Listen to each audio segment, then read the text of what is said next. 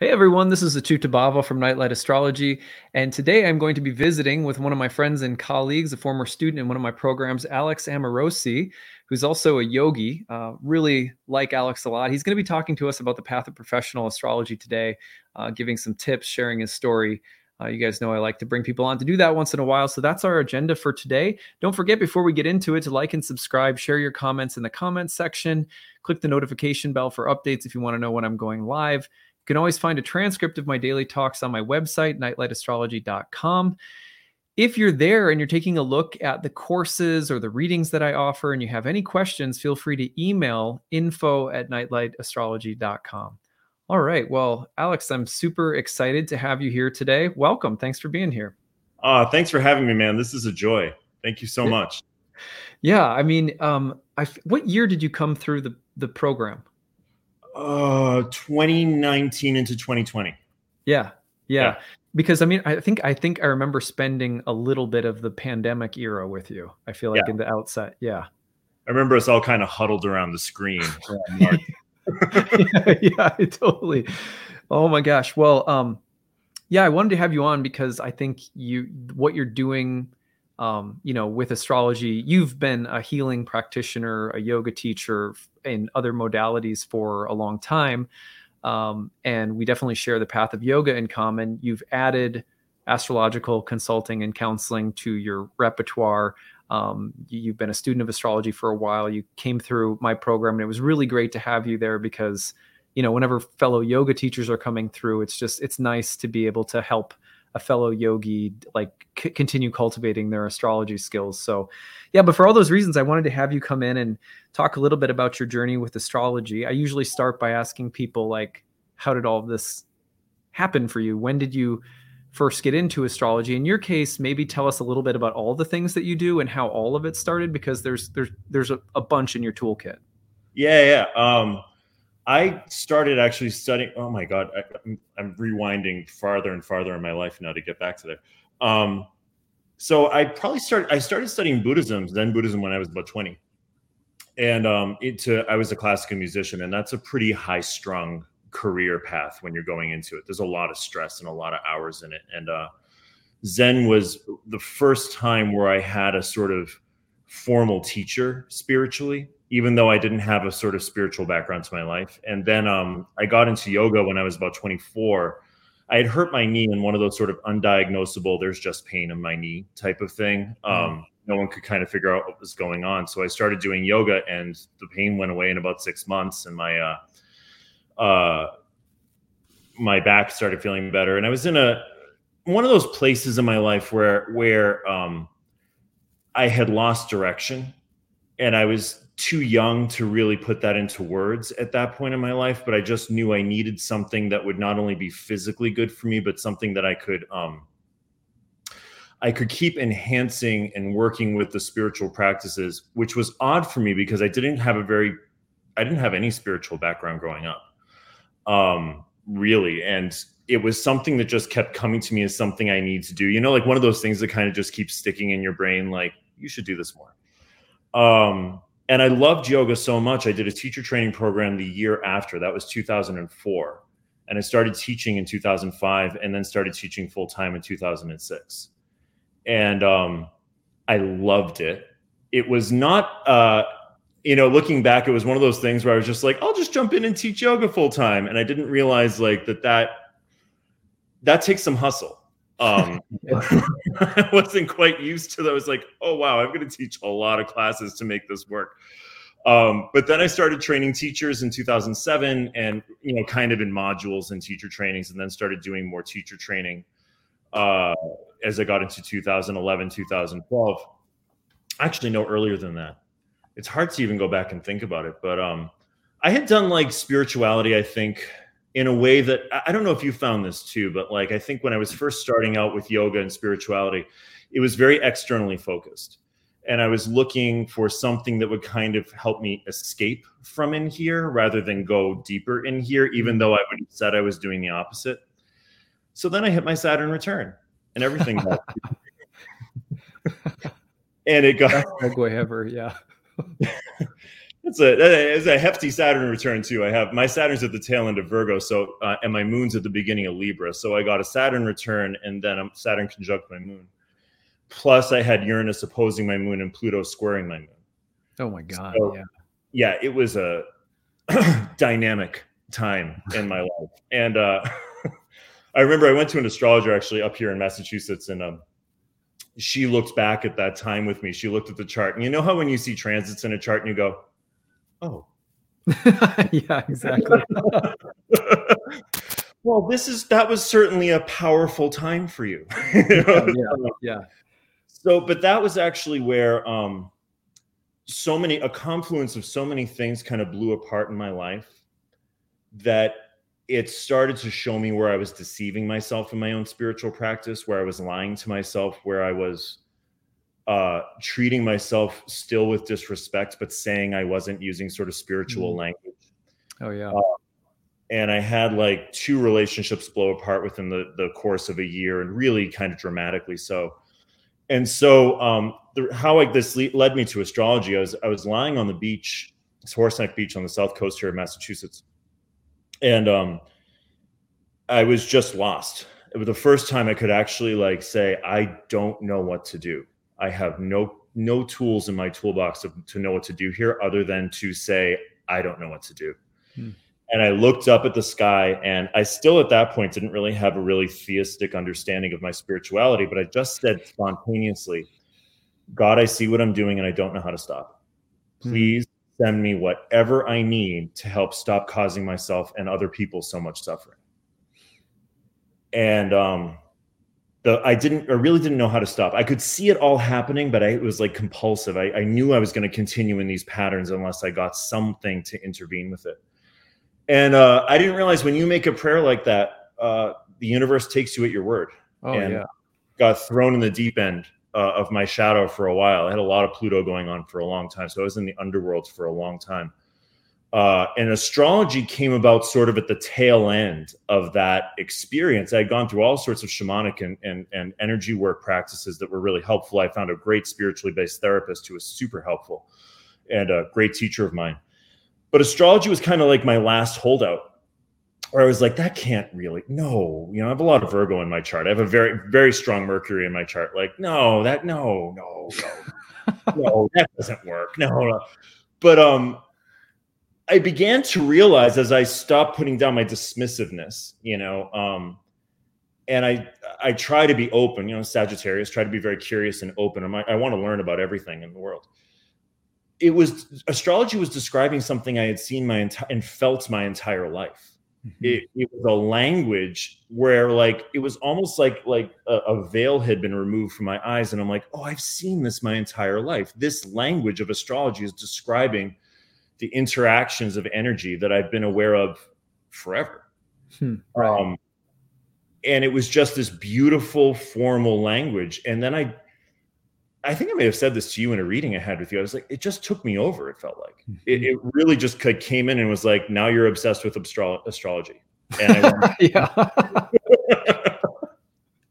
that is how it happens. How I got there. Yeah. Yeah. I mean, it's funny because I feel I, I sometimes, you know, I, and I think I heard someone else say this originally, but it's like you're getting bit by the bug, the astrology bug.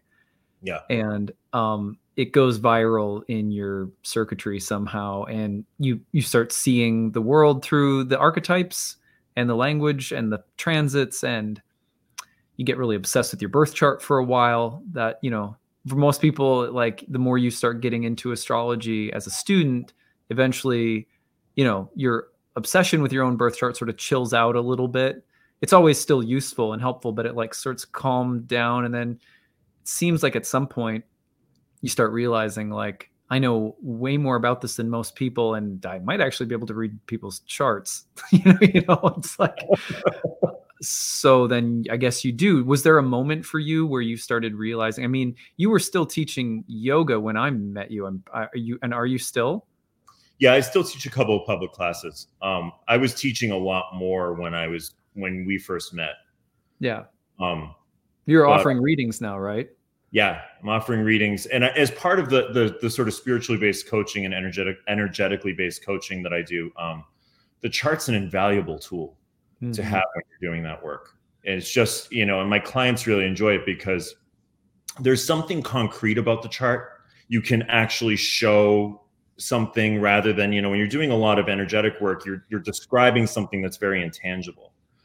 Um, and so yeah, I I started doing readings.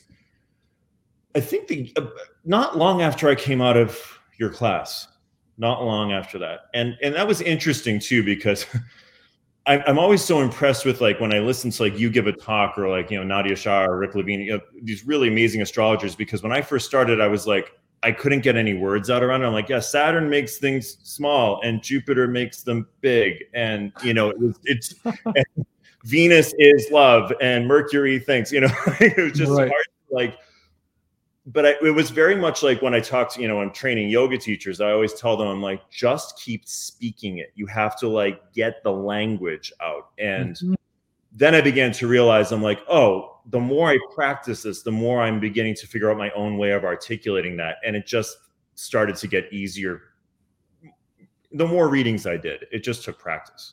Yeah. I mean, it's funny that we don't talk about this that our astrologers don't talk about this that often but when you say i'm reading charts for people you might you might as well at least in the beginning for a good while you might as well say i'm learning to read charts for people because you don't develop as a reader unless you i mean it's like reading books when you're like my daughter's uh, you know going into first grade and she's practicing reading her books every night and I've watched her not know the word they, and now she does. And now every time she sees it, she recognizes it and she she understands the why at the end. And so I feel like it's very similar with astrology. And like you said, with yoga teacher trainings, which um, my wife was much more the leader of in our studio for a while, but it's the same thing. It's like you you don't you can't think to yourself, I won't be an astrologer, I won't be an astrologer or a yoga teacher until I know how to perfectly talk astrology or yoga. It's actually that you learn to read by reading. You yeah. learn to teach by teaching, and um, so you have to uh, you have to just be confident in knowing that if you just keep talking astrology and talking charts, the language comes in time, and that's really just such a great point you made. Yeah, yeah, and I think something I learned from your class too, which I really appreciated, was the live readings that you do, and to see that um, what I what I what I took from that one thing was when watching you do that was by doing so many readings over so many years, you would also develop your own lexicon of how to speak about Venus in the ninth house or Saturn square the sun or something like that, where it came from the experience of seeing people in practice and seeing how it was manifesting in their life. And then you start to put it together like one of my reiki teachers a good friend of mine up here she um she calls it your healing glossary when you're doing energy work. You just get a sensation that means this or something that means this. And you that just takes experience of putting that mm-hmm. together yeah. Absolutely that's a really good point and that, that just that language acquisition can be so overwhelming for people and even in the classes when you're getting you're hitting and hit by so much theory and and i'm thinking now about you know the, the way in which i studied as well and it's that it's that process of just falling into the deep end and um, figuring out that if you just stay there long enough you don't drown you actually learn to swim and uh, it's an incredible thing about uh, you know immer- an immersion in any kind of language i mean I remember being in Peru for a, a, good long while and I knew no Spanish. And suddenly I had like a little bit of working Spanish just by being there and living there for like a month or whatever. So I, I think that's just kind of something about language itself. But the thing is, that's really amazing about astrology is that the language is also divinatory. So there's this weird way in which the language act, it happens in reading charts and studying books and so forth. But it's also just like, oh, Mars is square Pluto. My daughter after her sparkler on Fourth of July, we just gave them some sparklers and stuff. Her sparkler ran out, and she thought it's done, so she grabbed it, and it's still hot, right? She, she burned yeah. her finger, and. I immediately thought, "Oh, Mars is square to Pluto." There's a she burned. She burned something, something that was a, like a firework, and um, it's like suddenly the language acquisition process is just seeping through your experiences too, which is you know and then it works with whatever modality you have like energy healing or yoga or whatever else. Right exactly and i i found it so um it's so helpful too when you can just make that connection right? Where you can just say like oh saturn is square the sun or venus. It it it also helps to um it depersonalizes it a little bit. It makes it like if this is something that's just happening in the ether right now. And like you said it's almost like the archetype starts to speak to you. It starts to come into your into your psyche and gives you through your own nervous system and your own life experiences the way to see it and describe it. Yeah. Oh, yeah. And you in the way that you're if i understand correctly what you're saying is that what are often very intangible energetic levels of experience within the energy healing paradigm that you work in become a little bit easier to understand because you can also look to the chart to understand what someone or or where or how someone might be experiencing something. Yeah that's exactly it exactly. And it, it helps them too you know i actually thought um because i brought my own biases from my own sort of like rational virgo stellium you know of like well people don't want to see their astrology chart blah blah, blah everybody wants to see their astrologer. yeah, yeah.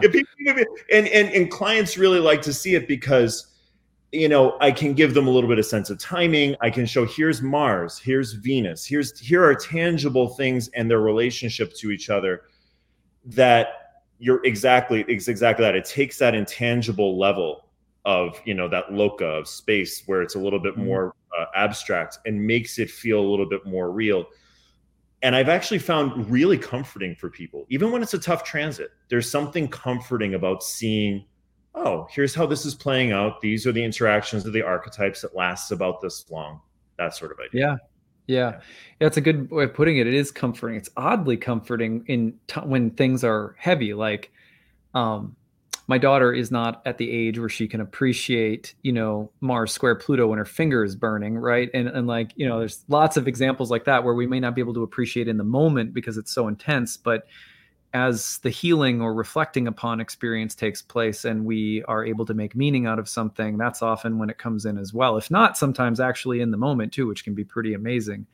Um, yeah, uh, it's like um, what's that you know that meme where it shows person with like all the numbers in the air c- crunching calculating and you know to a certain extent it's like astrologers are walking around the world having experiences while also sort of doing that at times but so sure.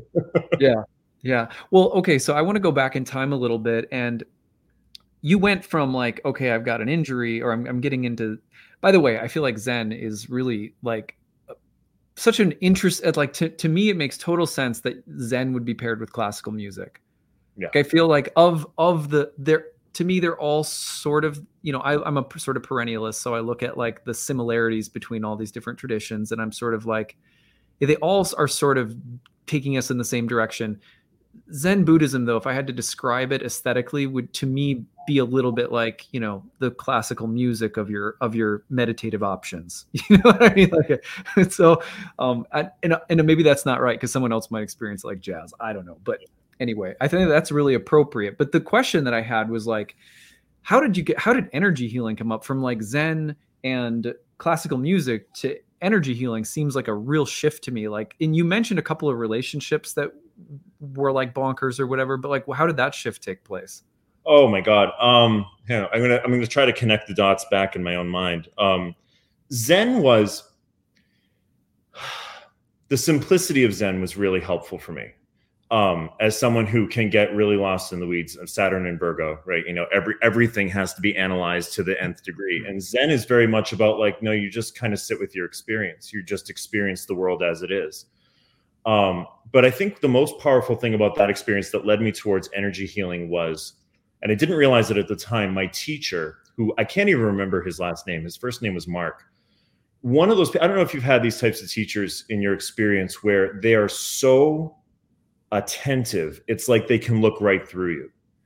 And I remember, I'll never forget when he first looked at me, it felt like I had to like cover up. Mm-hmm. He was like he was looking and seeing all of my shit, right? Everything that I didn't want anybody to see, he was somehow seeing. And compassionate, just paying attention to me.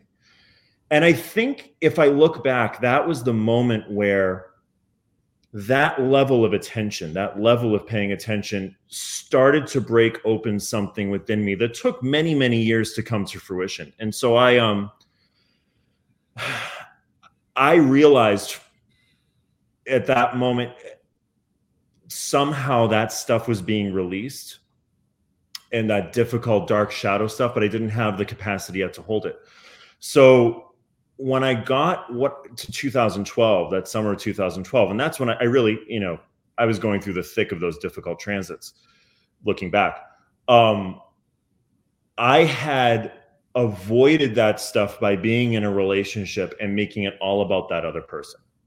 I will be the best Saturn and Virgo boyfriend you have ever had. I will be, but that way I don't have to see any of this. Hmm.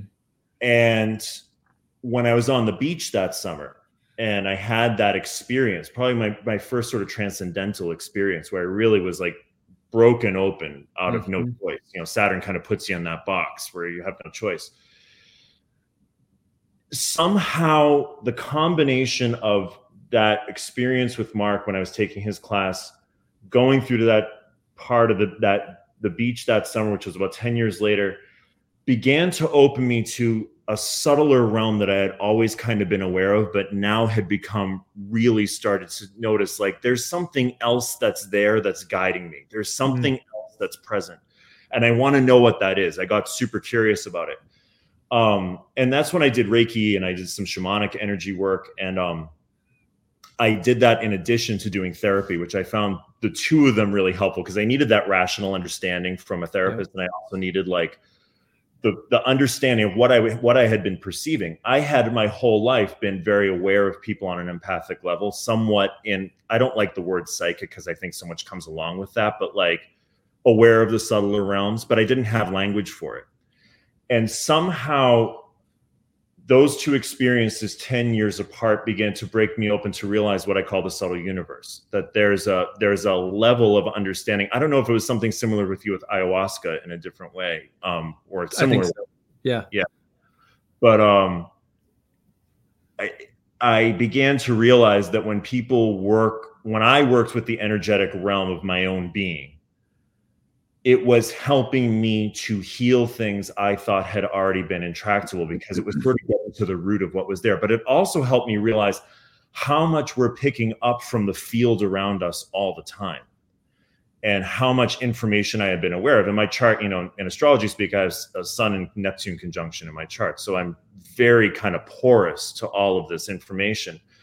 And when I figured out how to work with that and how to integrate it, it was the most life changing experience I have ever had. It, it, took me from feeling super neurotic all the time to this sense of feeling really, really grounded and stable within myself. For the first time, you know, it took me 35 years to get there. I was about 35. And I wanted to help other people do that. Um, I don't know if that makes sense. I was it kind does. of yeah. yeah, it does. It's interesting. It's uh, I think you know one of the things that I was that I was thinking about as you were sharing your story is how how many times we try because people have not been really present for us often starting with our parents. I think that's a big thing. As a parent myself i realize that it's not the big f ups it's really not because humans make mistakes. If i had to say anything that is the biggest challenge of parenting and like the, the worst thing I could do to my kids, it would be to not like it's not just listening, it's attentiveness.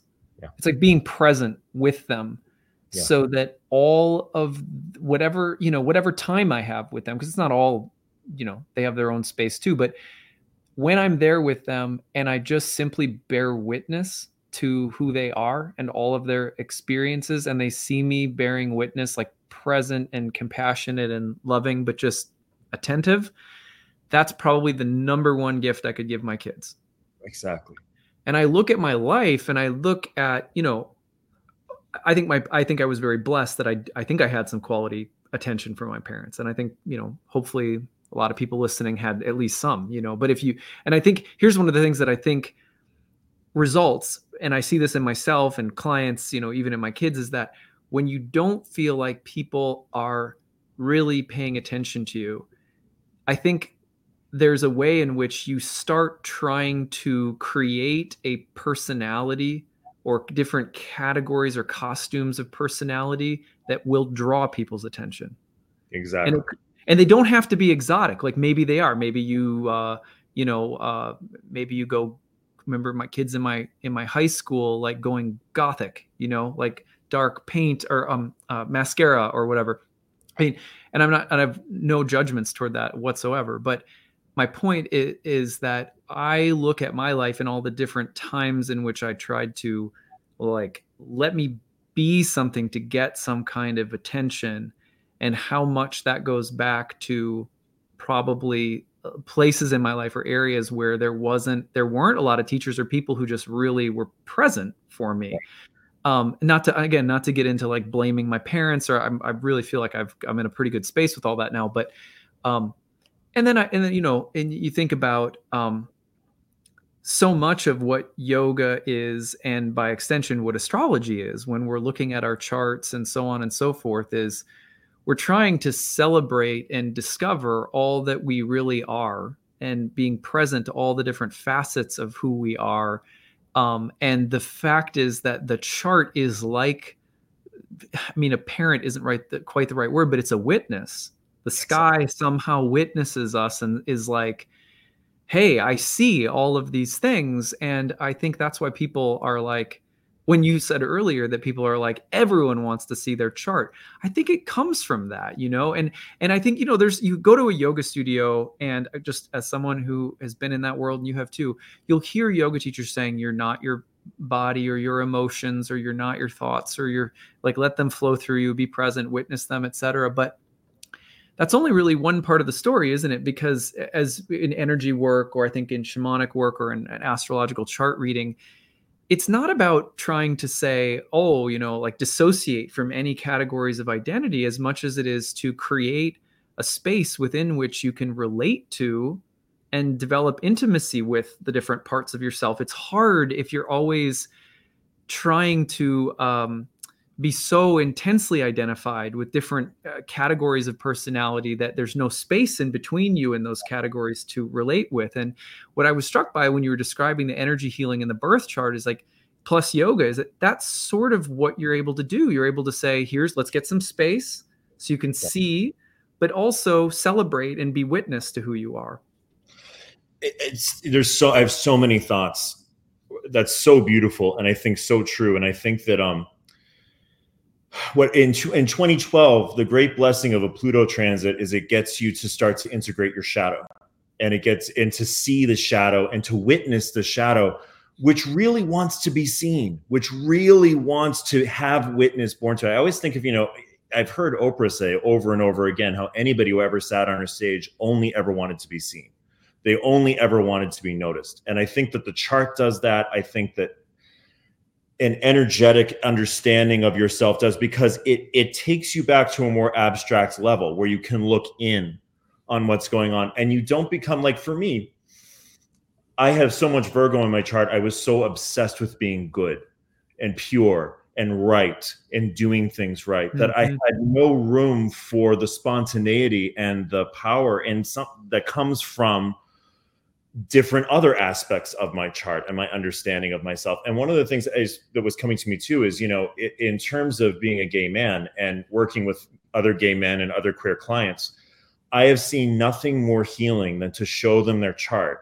Because you grow up when you when you're LGBTQ when you're a queer person you grow up feeling in this culture you're the wrong one. You're the bad one. You're the outside of the norm one. You're the the the Aquarius Saturn sort of you know you're sitting on the outside sort of thing and I always tell them like this this is the witness of your perfection right here in this lifetime. This is mm-hmm. looking saying there is nothing wrong with you. This is how this this chart is expressing within your unique life.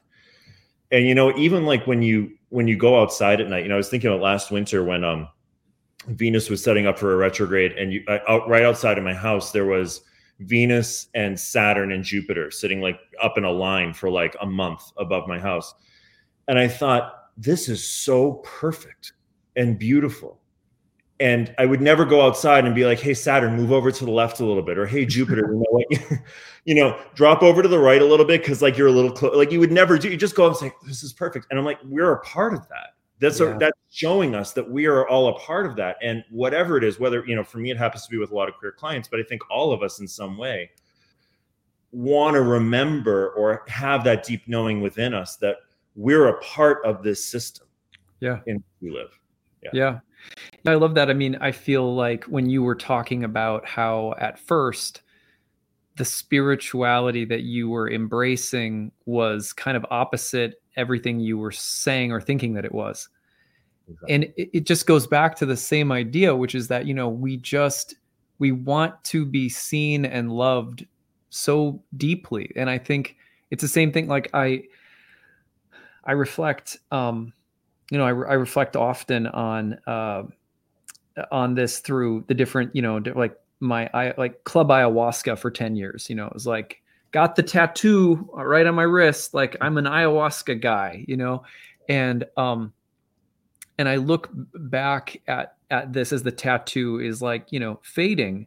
And you know, it's like the further I get from it, the more I I, I realize like um in an experience that made me feel really seen and really um, understood by some presence, some plant intelligence, you know, something bigger than myself.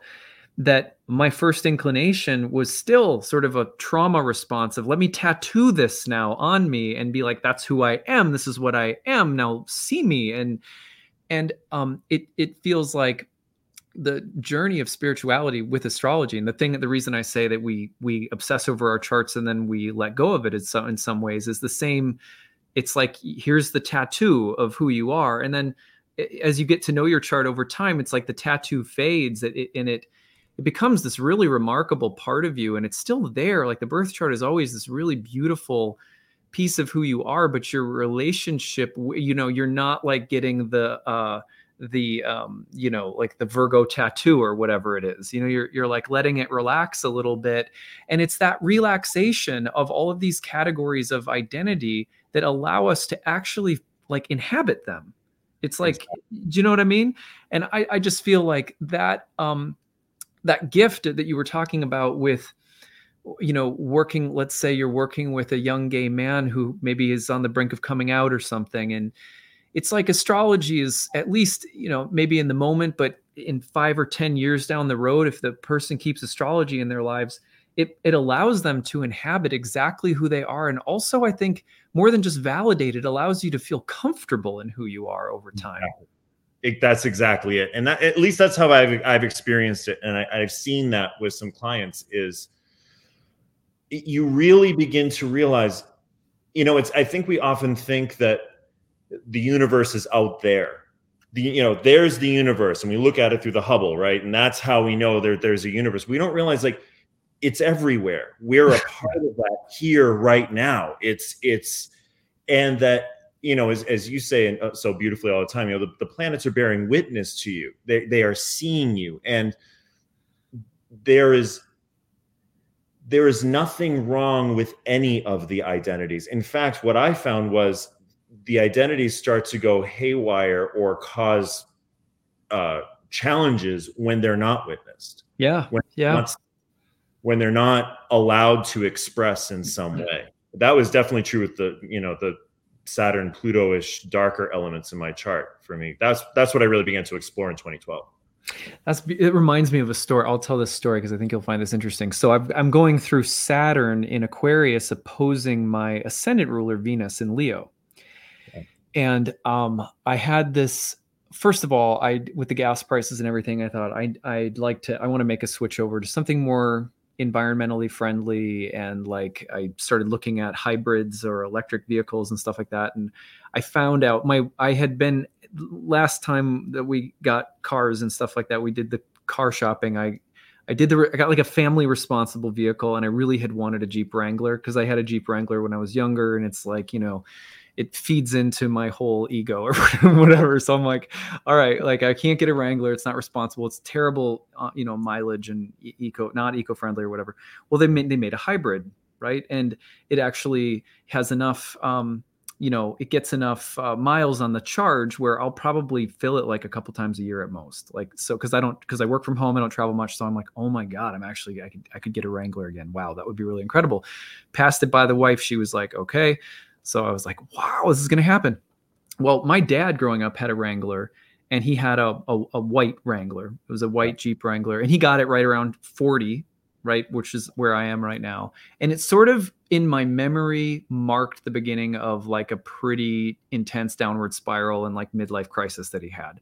So i had a lot of trepidation around doing this around 40 and i was like oh like i don't know i don't want to repeat some pattern or i you know i don't want to be like in, indulgent because it felt kind of like an indulgent thing and i was really tripped out about it.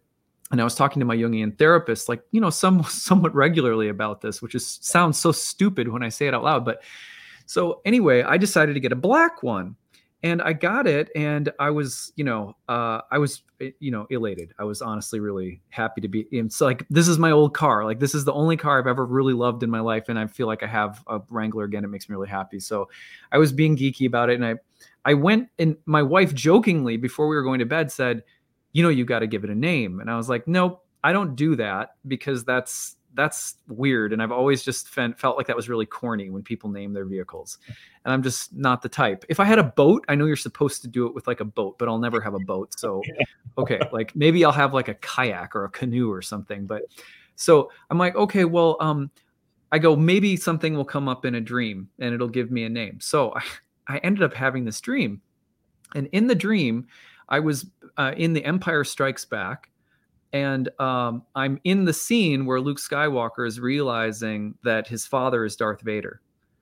Oh so, wow! Yeah. So and but in this, I'm realizing not that my father is Darth Vader, but that I'm Darth Vader because I got a black Jeep and yeah. not a white Jeep. My dad had had the white Jeep, and it was this really and and when I realized that just like in the movie, you know, with Luke Sky go no like it's just like and i actually i actually woke up from like i actually woke up laughing because it was so absurd and like funny or whatever. But then i started thinking about it and like why am i having such an intensely hard time? Uh, like i'm not someone um, who you know makes splashy purchases of things that i selfishly want. I don't i'm not a, and you know everything about yoga is really not about materialism. And you know so i felt i actually was really really struggling with this more i mean more so than i'm even describing right now.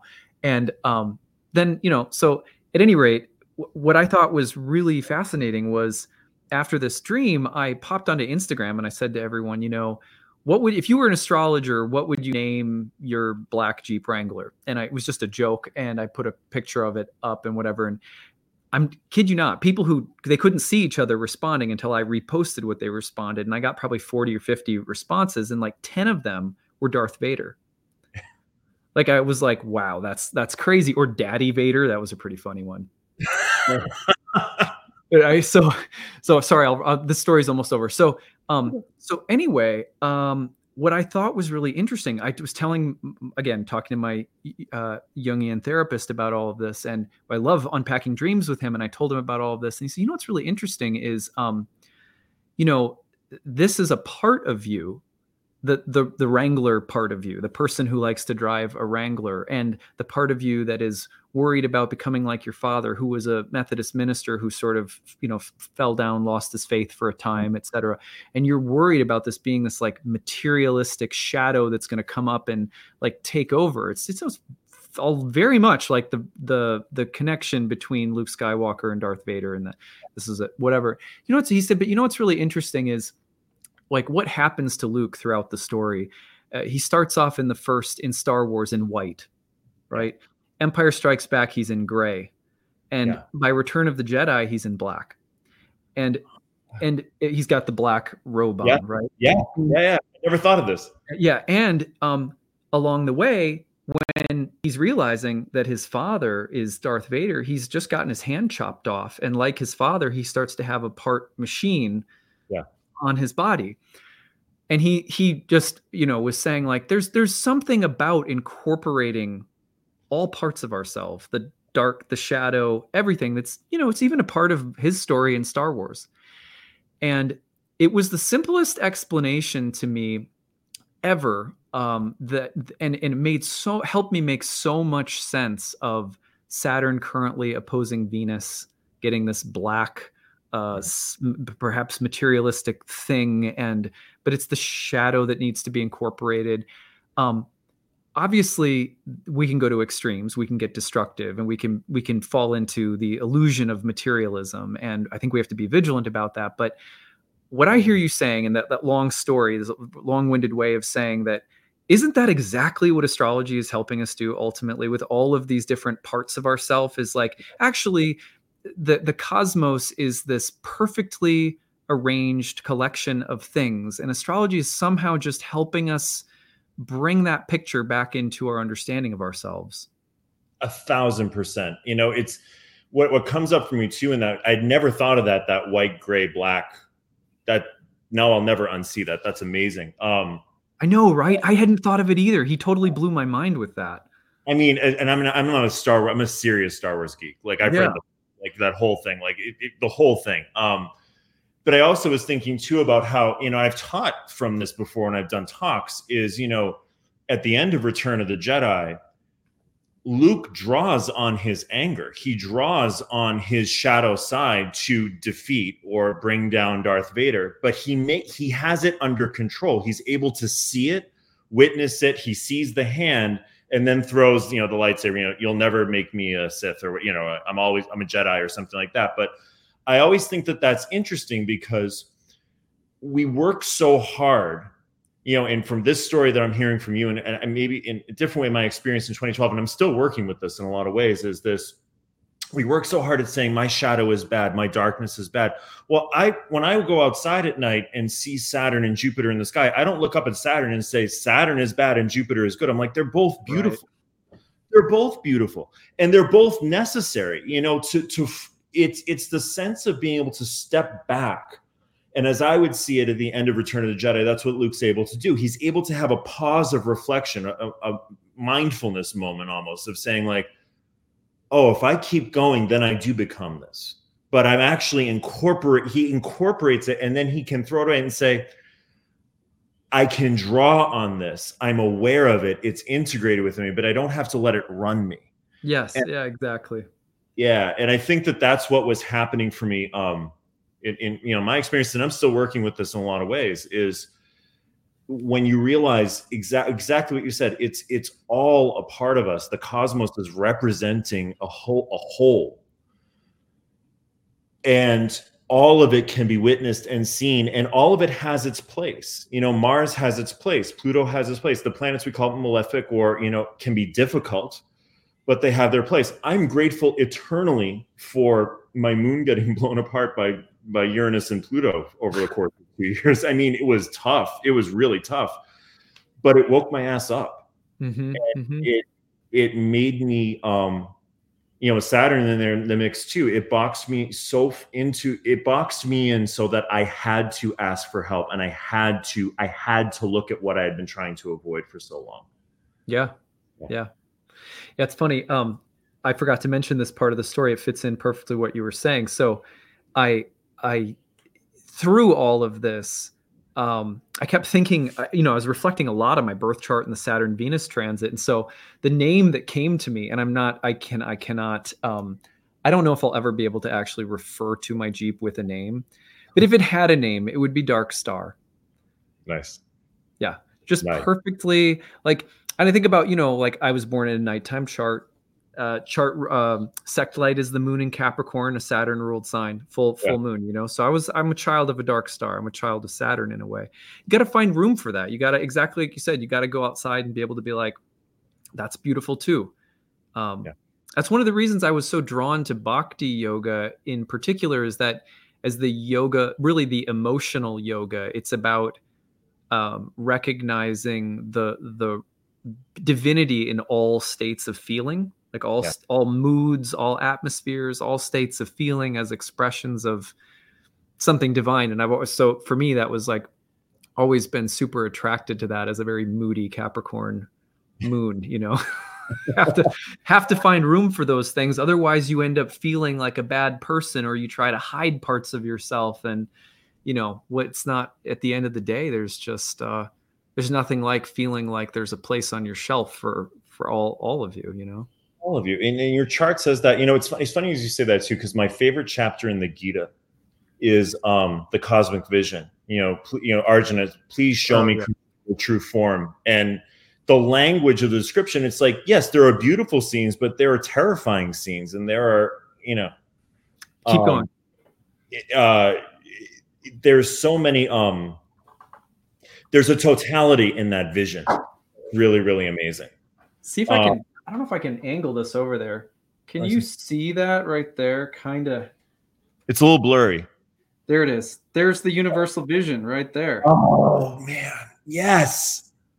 So it's just oh and there's you can't really see it but there's like fire there's like mouths like eating people and stuff. It's yeah. pretty crazy.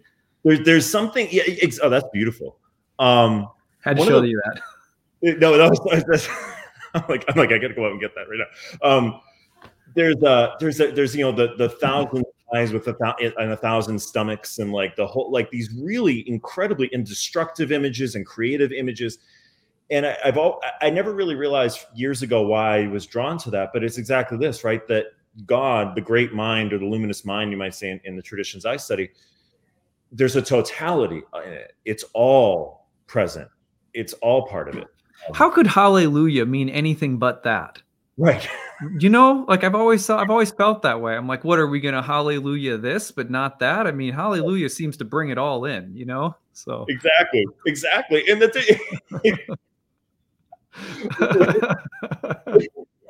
it's true. It's so true. And you know, even you know, even Luke's you know hanging on there, you know, with his one hand, you know, like you know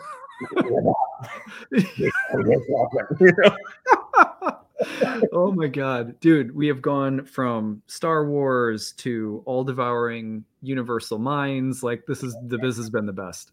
This has really been fun. But uh thank you for uh yeah, thank you for sharing that story. It's that's uh I don't know. I, I, I get that on a deep level, that on a different way from my own life well you inspired me to share that story because i it's just as you were talking i was like oh I've, I've, you've got to hear the story. But i want before we go we've been going back and forth about a lot of interesting things. Hopefully people have found this this conversation stimulating.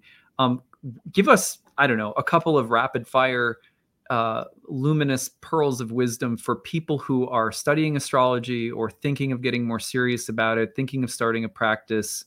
Give us a few few gems that we can leave with first thing I would say is definitely take a class. You have it, it's you you really need the feedback and take one with Nightlight Astrology. But oh. but seriously, no, you know one of the things I really appreciate, and this is not just to you know blow smoke up your ass. It's true. You um put together a real curriculum of a class and and you really i think you need a teacher to reflect things off of um to ask questions to get some solid it's like music you you need to learn how to play your scales and do your arpeggios before you can learn how to play concertos and symphonies. You just have to learn how to do that. So take a class. The other thing I would say is um, get really precise with the moon cycle. That has helped me immensely. Like, if you really want to start getting like sort of nitty gritty with astrology, track the moon for two or three months as it goes through the signs and watch where every other planet is and the dignity of that planet. And on a felt level, that has helped me more than anything to get a sense of like what are the interactions of these energies? Because the moon reflecting that down for me has been immensely helpful. Just like two or three months of just really tracking where the moon is and where all the other planets are. Um, the other thing i would say is just do it. Start reading for friends. Uh, that's what i did. And um, it actually helps i think to start reading for people who um, you know a little bit because you can you can actually start to see archetypes a little bit easier in that way. Um, and uh, don't be afraid to sort of stumble over yourself as you begin because it actually does loosen up faster than you think. Yeah. Yeah. The stumbling is the loosening right? Yeah for sure. You know it's I, I've seen in now many, many years of teaching yoga teachers, people who have studied or, or practiced yoga for a long time. And, you know, we get into the first weekend of teacher training. I'm like, come on up and teach two sun salutation A's, which is a fairly repetitive process that happens in many flow yoga classes. And they've done those for years. But all of a sudden they're frozen in the language of bringing it out into expressing it to others and that's what i always say to them. I'm like you're you're you're trying to express what you've always felt but you're now trying to marry the words to that. And you just have to do that. You have to repeat it often in order for it to manifest a little bit easier. Mm-hmm. yeah. Yeah. Yeah that's such solid advice. Um you give readings I think one of the pieces of advice that I would add is uh, get readings from people. Uh, get a, get some different eyes on your chart other than your own when you're studying. It really helps. Um, it helps to see how people read. It helps to learn something new about your chart. Uh, on that note, I will return Alex's favor of recommending my class and recommend that you check out his website, alexamorosiyoga.com. People can book readings there, or to just get in touch with you to book a reading there get in touch with me. I'm actually I should have a new website live in the next couple months where you'll be able to book. But for now, just contact me from there on the email. And then Instagram is at Alex Amorosi Healing, um, and you can follow Alex uh, posting videos. You do live streams occasionally, and um, yeah, and there's lots of good content there for people to follow up with. Yeah, yeah. Thank you very much, Achyuta. This has been this has been awesome. Really yeah. awesome really fun fun. I feel like we uh we ranged across the universe and uh, found that it was also right here. Yeah we also got to a galaxy far far away. Yeah that's true.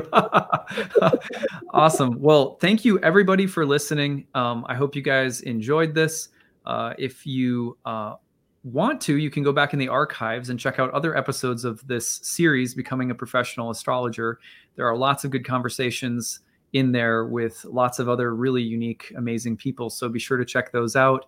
Um, don't forget before we go to like and subscribe, share your comments on this episode. helps helps the algorithm to direct people to this channel. Really appreciate that. You can always find a transcript of the daily talk on my website, nightlightastrology.com. All right. Well, that is it for today. Thanks everyone for listening, and thanks Alex for being here. Thanks so much, Achyuta.